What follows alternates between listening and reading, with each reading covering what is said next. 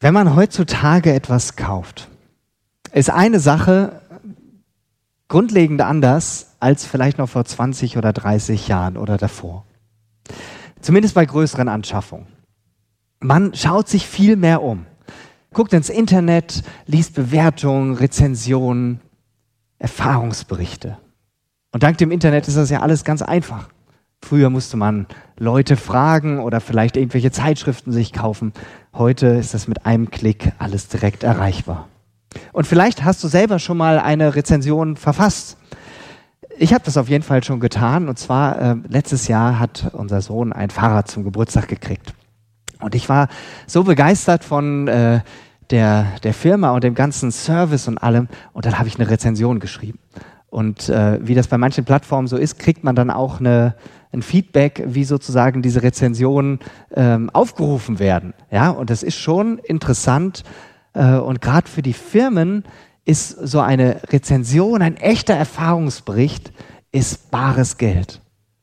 Denn da nimmt sich jemand, der eine Erfahrung gemacht hat mit einem Produkt oder einem Service, nimmt sich Zeit, um darüber zu schreiben, wie habe ich das erlebt? Was habe ich da für gute Erfahrungen gemacht? Wie habe ich den Service wahrgenommen? Und das ist für viele Kunden dann auch eine klare Kaufempfehlung. Ja, solche Läden verkaufen viel mehr als welche, die gar nicht solche Rezensionen bekommen.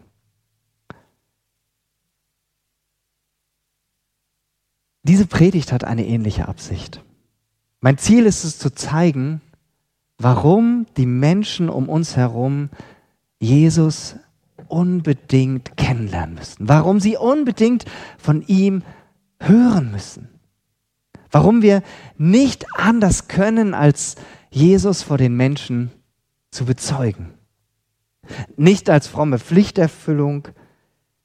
Der Grund dafür kann nur das sein, was Paulus in 1. Korinther 9, Vers 14 so beschreibt, dass die Liebe von Jesus, die wir persönlich erfahren haben, uns dazu drängt, zu den Menschen hinzugehen und sie mit anderen zu teilen. Denn wer mit Jesus lebt, der kennt den, der jedem Menschen ein erfülltes Leben schenken will.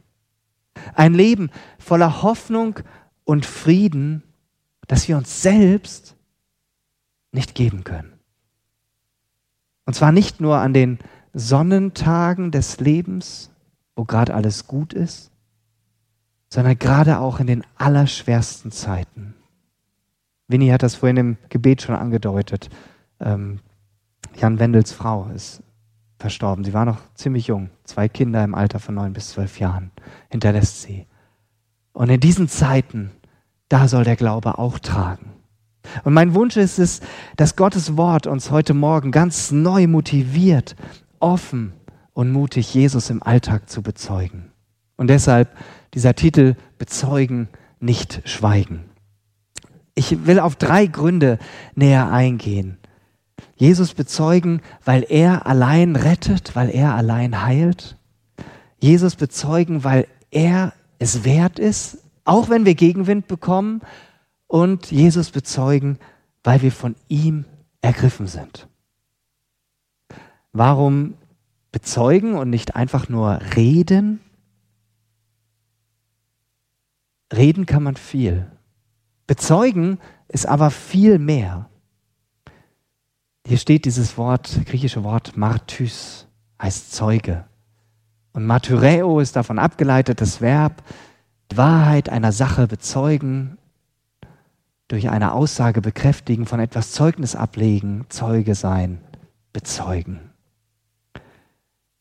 Ich weiß nicht, ob es letztes Jahr war oder vorletztes Jahr, da war ich Zeuge, wie auf einem Parkplatz ein Auto rausfuhr und dann ein anderes Auto beschädigte. Und wie das dann so ist, dann steigen die beiden aus und ah, wer ist schuld und so. Und die Frau, die geschädigt war, die war froh, dass äh, ich als Zeuge für sie zur Verfügung stand. Und die Person, die rückwärts rausgefahren ist und das Auto nicht gesehen hat, konnte sich dann nicht mehr rausreden. Die geschädigte Frau hat sich meine Adresse notiert. Sie hat es dann nicht gebraucht. Die haben sich wahrscheinlich einigen können. Aber dafür ist es wichtig, Zeuge zu sein. Und Jesus bezeugen kann ich nur, wenn ich ihn und seine Liebe auch wirklich erfahren habe und seine Rettung in meinem Leben angekommen ist. Wir sehen uns jetzt eine Begebenheit an aus der Apostelgeschichte.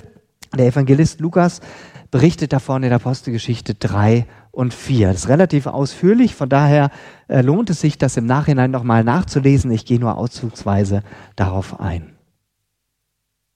Wir befinden uns in der Zeit, wo die kurz nach dem ersten Pfingstfest, wo die Apostel angefangen haben, die gute Nachricht von Jesu Tod und Auferstehung den Menschen weiterzusagen.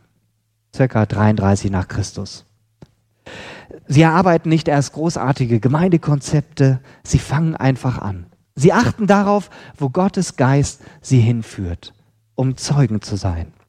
Und in der Apostelgeschichte 3, 1 bis 10 lesen wir von Petrus und Johannes.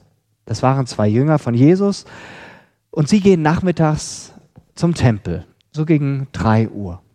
Dass sie das tun, ist nicht ungewöhnlich. Die Juden, sie gingen regelmäßig zum Gebet in den Tempel und 15 Uhr war so die Zeit des Nachmittagsgebets, wo ganz viele zum Gebet hingingen. Man ging dorthin, um mit Yahweh, dem Gott Israels, zu reden. Und genau deswegen, weil so viele Menschen auf dem Weg dahin sind, lässt sich ein gelähmter Mann wie jeden Tag an eines der Tempeltore bringen. Im Bibeltext steht sogar, es ist die Pforte, die genannt wurde, die schöne, ja. Und er weiß, viele Juden kommen hier auf dem Weg vorbei, wenn sie in den Tempel gehen. Und dort werde ich bestimmt etwas von ihnen kriegen. Denn für die Juden war es selbstverständlich, dass sie armen Leuten Almosen gaben. Also Geld, damit sie überhaupt überleben konnten. Es gab kein Sozialsystem wie bei uns heute, äh, wo man Sozialhilfe oder Arbeitslosengeld 2 oder was auch immer bekommen konnte, oder Bürgergeld, wie das jetzt heißt, sondern sie waren darauf angewiesen, dass sie mit Geldspenden versorgt wurden. Und so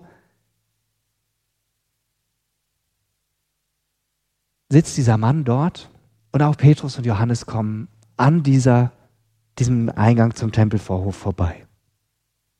Vielleicht kennst du das auch.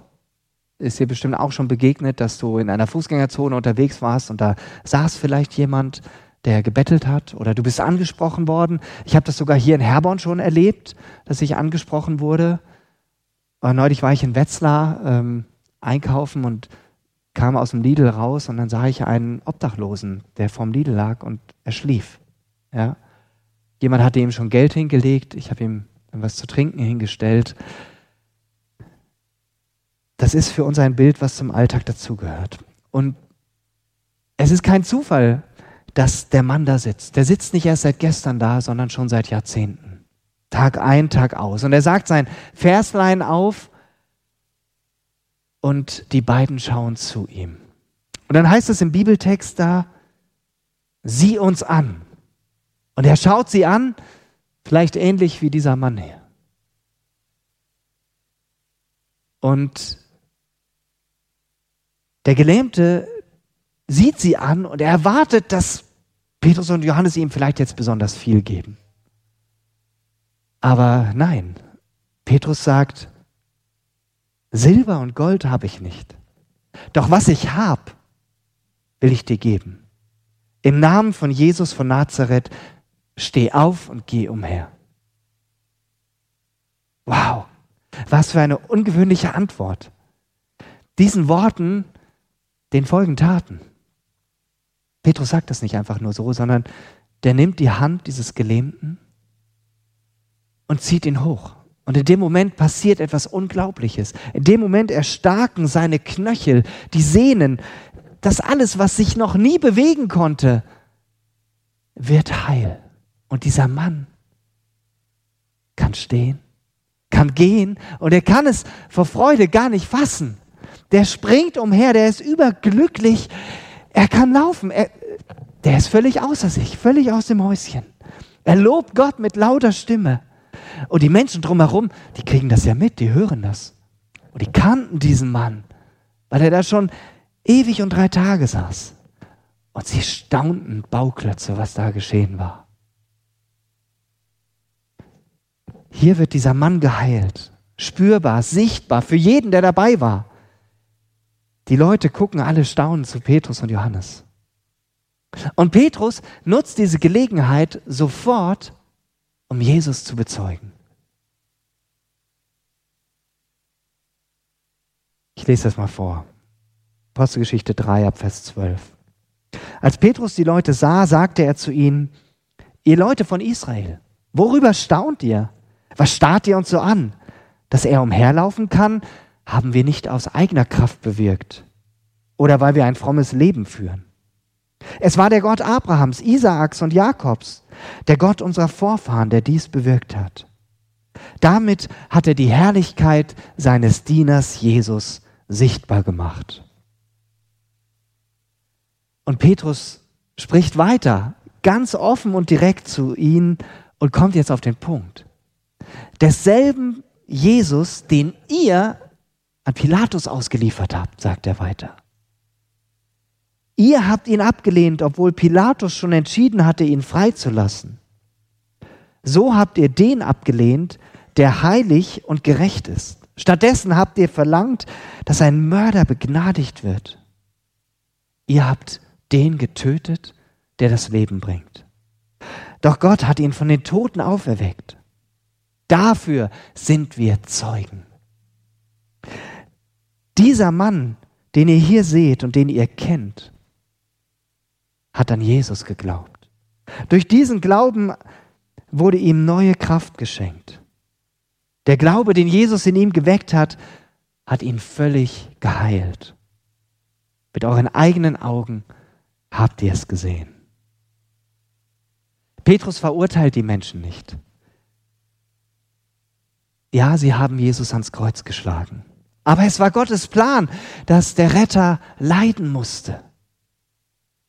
Er, der Retter der Welt. Er litt für jeden einzelnen von uns. Er litt für dich und für mich. Und so hatten es die Propheten schon vorher angekündigt. Und deshalb sagt Petrus zu den umherstehenden Juden dann in Vers 19 weiter, ändert also euer Leben und kehrt zu Gott zurück. Dann wird er eure Schuld beseitigen ändert euer Leben und kehrt zu Gott zurück, dann wird er eure Schuld beseitigen. Durch die Heilung dieses Gelähmten zeigt Gott, wie sehr er sich in Jesus jedem Einzelnen von uns zuwendet. Damals wie heute. Und er schlägt eine Brücke, eine Brücke von der Heilung dieses Mannes hin zu Jesus. Eine Brücke von der Heilung des Gelähmten hin zur Rettung für jeden Menschen, die durch Jesus kommt. Deshalb ist Jesus für uns ans Kreuz gegangen. Und deshalb hat Gott ihn wieder zum Leben auferweckt, damit auch du und ich leben können. Petrus sagt dir nicht, hey, seht mal, wie, wie toll das jetzt war. Ich habe den Mann hier geheilt. Überhaupt steht die Heilung hier auch nicht im Mittelpunkt, sondern die Botschaft von Jesus. Und ich finde diese diese Geschichte, vielleicht hast du sie schon ganz oft gehört. Ich finde die so krass. Hier wird einerseits wahr, was Jesus seinen Jüngern versprochen hatte. Er hatte ihnen gesagt, in, in meinem Namen werdet ihr Wunder tun, die der Heilige Geist bewirkt. Aber nicht um des Wunders willen, sondern dass Menschen dadurch anfangen, an Jesus zu glauben. Und mich beeindruckt hier diese tiefe Gewissheit von Petrus und Johannes, dass sie sagen, was Petrus sagt, was ich habe, das gebe ich dir. Ich habe das selbst schon erlebt, dass Gott mein Gebet um Heilung für andere erhört hat. Aber ich muss euch auch sagen, ganz oft fehlt mir das Vertrauen. Im Kopf weiß ich, dass Gott auch heute noch heilt. Aber ehrlich gesagt glaube ich das nicht immer in meinem Herzen. Und hier will ich lernen von dieser Haltung von Petrus und Johannes, mehr Vertrauen in Gottes Kraft zu haben. Wir schauen uns an dieser Stelle jetzt einen kurzen Videoclip an von Chris Jahnke. Wir unterstützen ihn und seine Frau ja der, als Missionare in Salamanca in Spanien. Äh, den Clip habe ich gestern erst gesehen und der passt an dieser Stelle mega gut. Ich muss sagen, ich bin eigentlich selber eine eher introvertierte Person. So?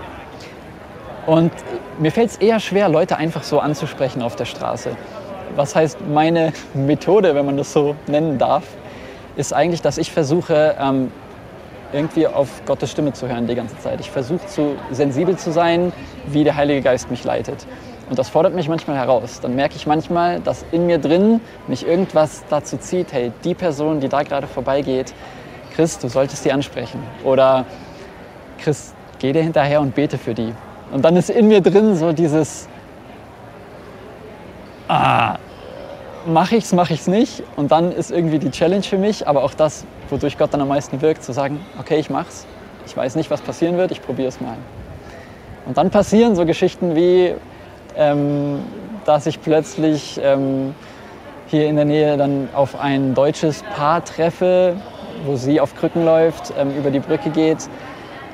Und ja, ich einfach das Gefühl habe, wir müssen denen hinterhergehen und für die beten. Und ich traue mich schon eigentlich nicht. Und Diana sagt mir zum Glück, nee, komm Chris, das machen wir jetzt. Wir gehen hinterher. Dann gehen wir hinterher, merken, die sprechen Deutsch, sind sogar ein deutsches Paar, ähm, sprechen sie an, kommen ins Gespräch. Warum sind sie hier? Warum sind wir hier? Wir erzählen ein bisschen, was wir tun und haben eine Gelegenheit, dann für sie zu beten. Und wir haben zwei, dreimal gebetet für sie und ihr Bein ist geheilt worden, ihre Schmerzen waren weg. Und sie war total dankbar und erstaunt. Ihr Mann ist aus dem Staunen nicht rausgekommen und hat immer nur gesagt, das ist ja verrückt, das ist ja verrückt, das ist ja verrückt. Und dann haben sie von sich aus so gesagt, ich glaube, wir sollten in dieser Bibel doch mal wieder mehr lesen. Ich glaube, wir sollten da mal mehr über Gott herausfinden. So. Und obwohl sie nur Touristen waren und am nächsten Tag abgereist sind, konnten wir sie so ein bisschen ermutigen und ihnen sagen, hey, geht dem nach, bleibt dran, äh, lest die Bibel, sucht euch Leute, mit denen ihr drüber reden könnt, irgendwie so. Und das sind so Dinge, das wäre nicht passiert, wenn ich mich nicht getraut hätte, einfach auf diese Stimme Gottes in meinem Herzen zu hören.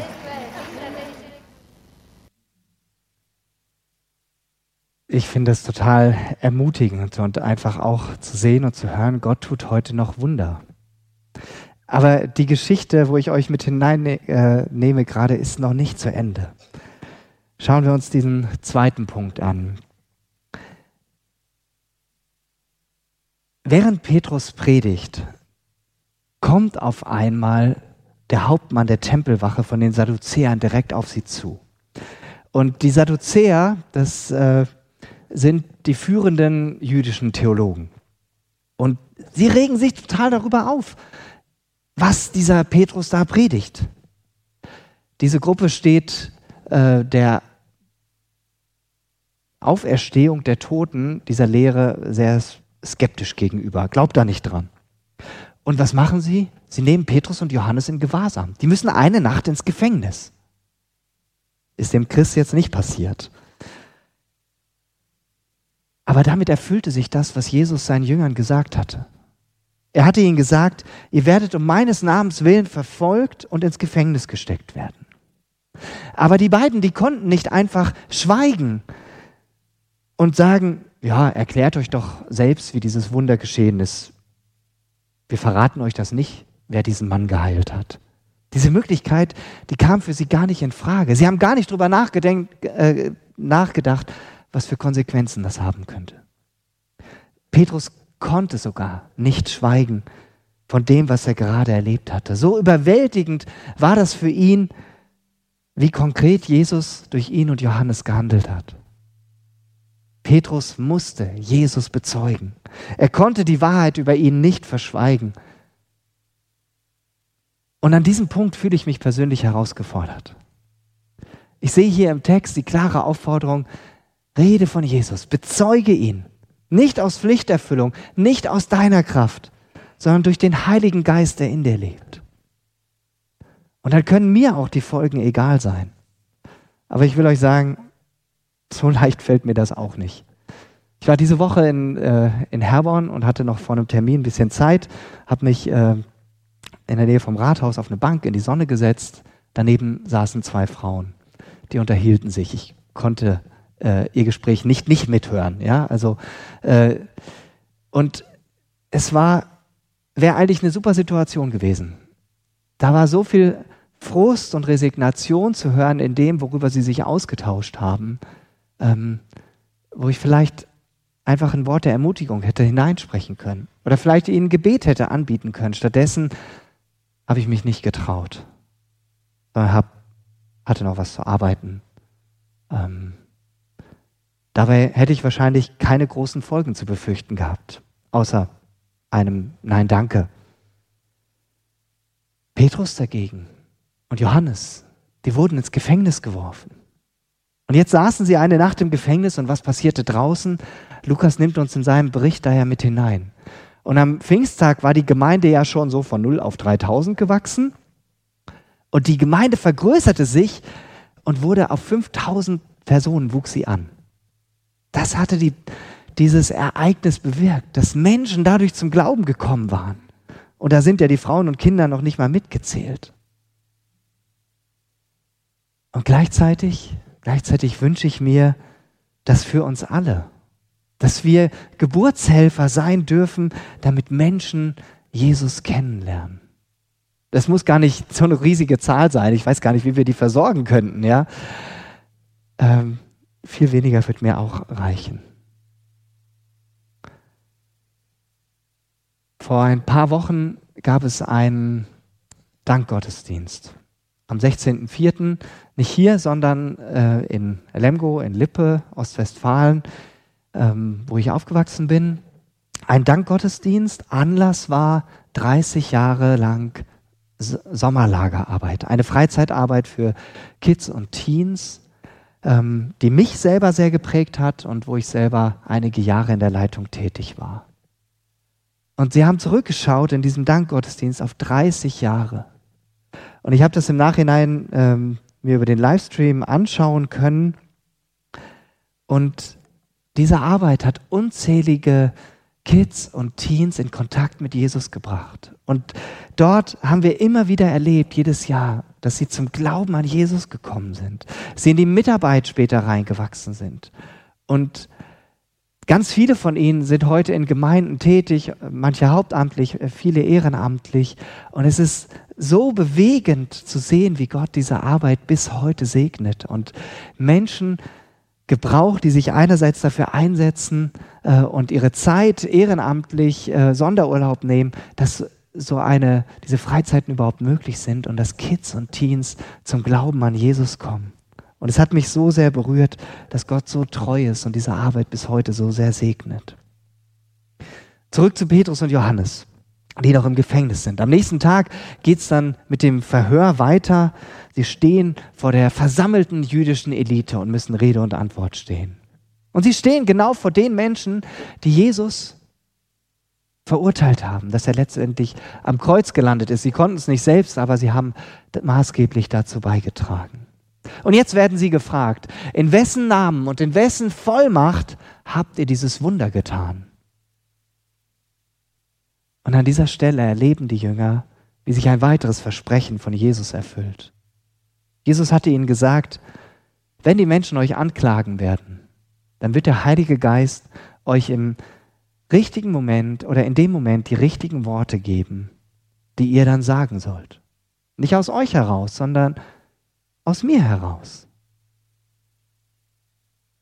Und weil Petrus mit dem Heiligen Geist erfüllt ist, kann er ihnen antworten.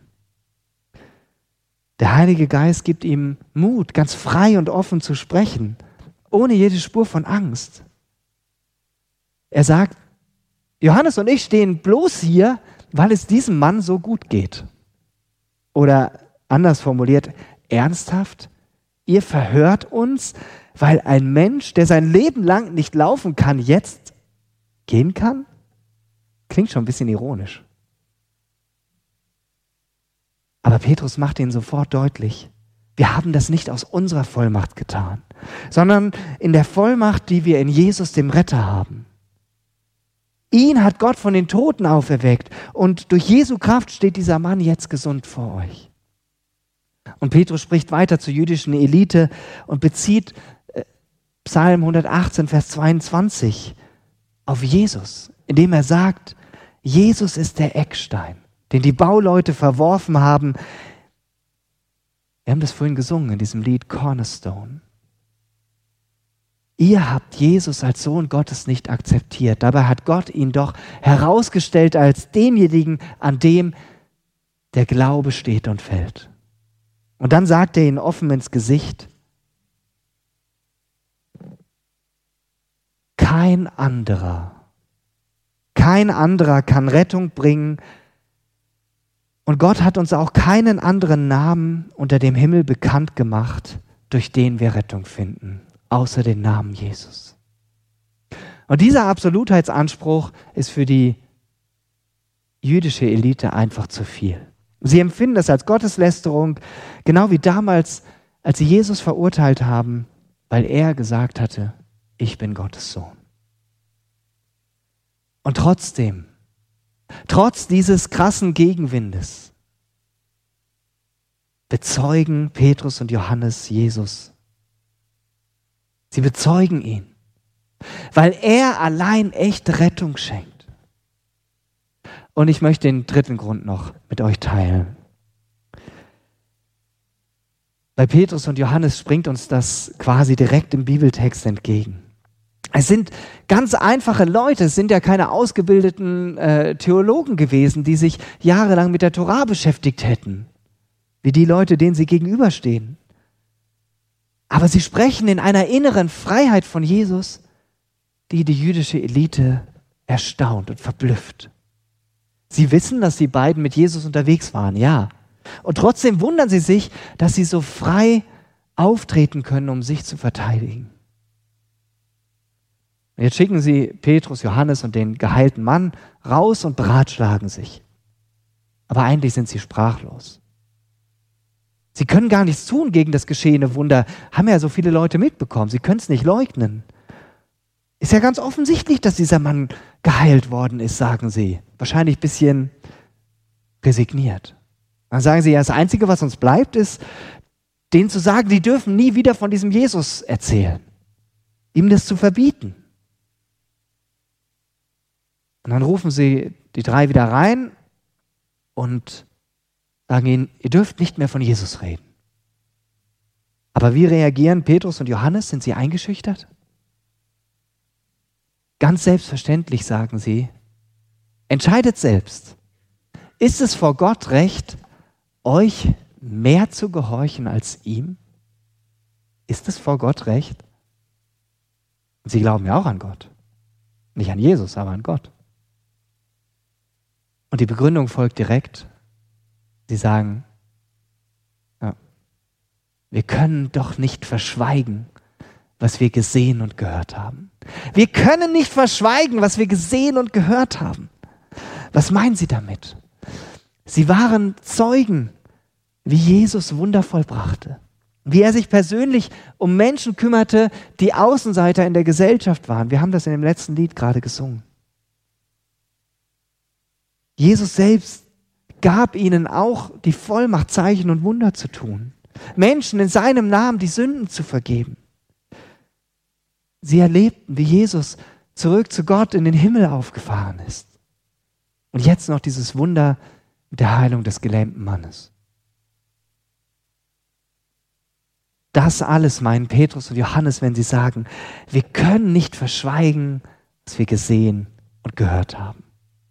Für uns könnte der Vers heute lauten, wir können nicht schweigen, weil wir persönlich von Jesus Christus ergriffen sind. Deshalb müssen wir einfach von ihm erzählen, von dem, was er in unserem Leben getan hat. Nichts und niemand, weder Person noch Umstände können uns davon abhalten. Ganz genau wie so ein authentischer Erfahrungsbericht im Internet, wo viele Leute sagen, ja, hey, was der erlebt hat, das will ich auch erleben. Nur dass es uns nicht um eine Sache geht, sondern es geht uns um eine Person.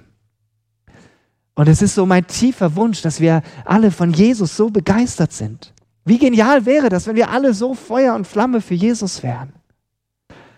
Es wäre überwältigend, wenn alt und jung so sehr von Jesus begeistert sind, dass jeder und jede Jesus Christus überall dort, wo wir in unserem Alltag sind, ihn bezeugen. Und vielleicht denkst du jetzt, stimmt, ich habe das auch schon erlebt. Ich kenne eigentlich diese Freude, die Jesus in mein Herz gibt. Aber irgendwie ist sie mir abhanden gekommen. Ich spüre sie gerade nicht so. Und dann ermutige ich dich, Jesus neu reinzunehmen, dein Leben neu zu durchfluten durch seinen Heiligen Geist. Jesus will dich so erfüllen, dass du nicht anders kannst, als ihn zu bezeugen, weil du so begeistert bist, was er in deinem Leben getan hat und tut. Seine Rettung, sein Heil möchte sich in deinem Leben noch mehr entfalten. Die Freude darüber, dass du mit Gott versöhnt bist. Die Freude darüber, dass all deine Schuld und dein Versagen von deinen Schultern genommen ist. Und ich sage euch das von mir ganz ehrlich, ich versage täglich. Ob es der Umgang mit meinen Kindern ist oder mit, Frau, mit meiner Frau oder mit anderen Menschen. Was ich tue und ja, wo ich versäume, das Richtige zu tun, was angebracht wäre. Ich weiß ehrlich gesagt nicht, wie ich leben könnte, wenn ich nicht diese Möglichkeit hätte, zu Jesus zu gehen und seine Vergebung immer wieder neu in Anspruch zu nehmen. Und daraus immer wieder Kraft und Mut zu bekommen für jeden neuen Tag. Dadurch kriege ich Freiheit, die ich mir selbst nicht geben kann. Deshalb kann ich auf andere zugehen und um Verzeihung bitten. Und wenn ich mir das alles bewusst mache, dann ergreift mich das. Auf der anderen Seite fällt mir das auch schwer, das mit anderen zu teilen. Und vielleicht geht es dir da ähnlich, dass es dir auch nicht so leicht fällt, das, was du mit Jesus erlebst, mit anderen zu teilen. Wir heißen ja auch nicht alle Petrus und Johannes.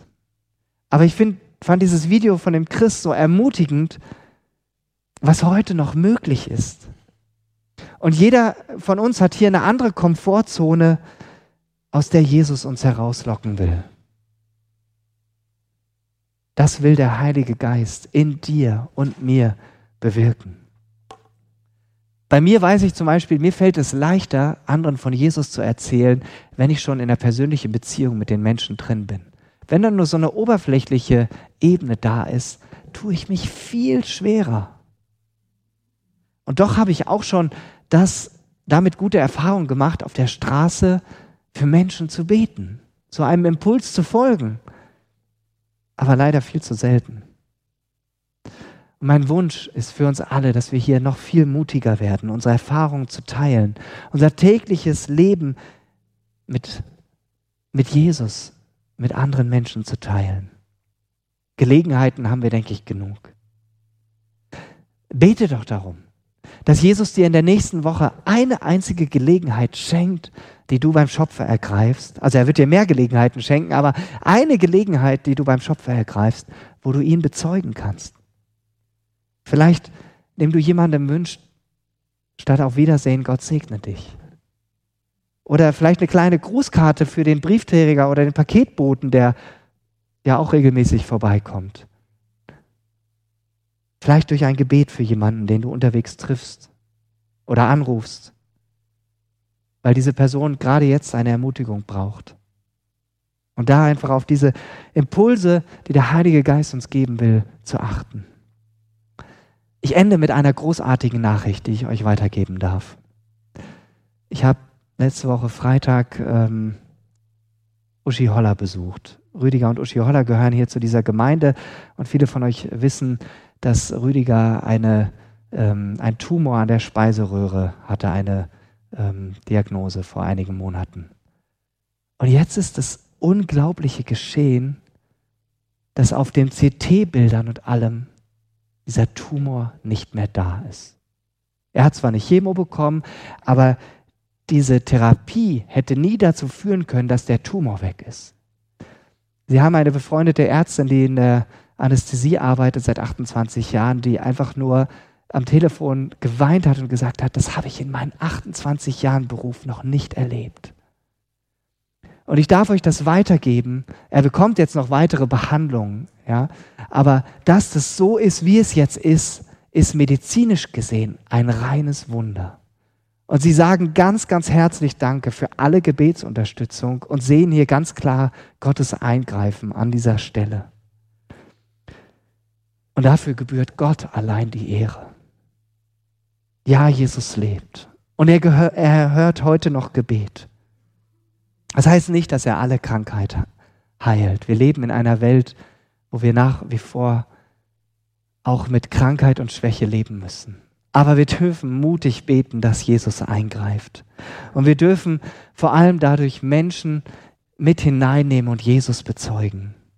Und deshalb lasst uns Jesus bezeugen und nicht schweigen, weil er allein rettet, weil er es wert ist und weil wir persönlich von ihm ergriffen sind.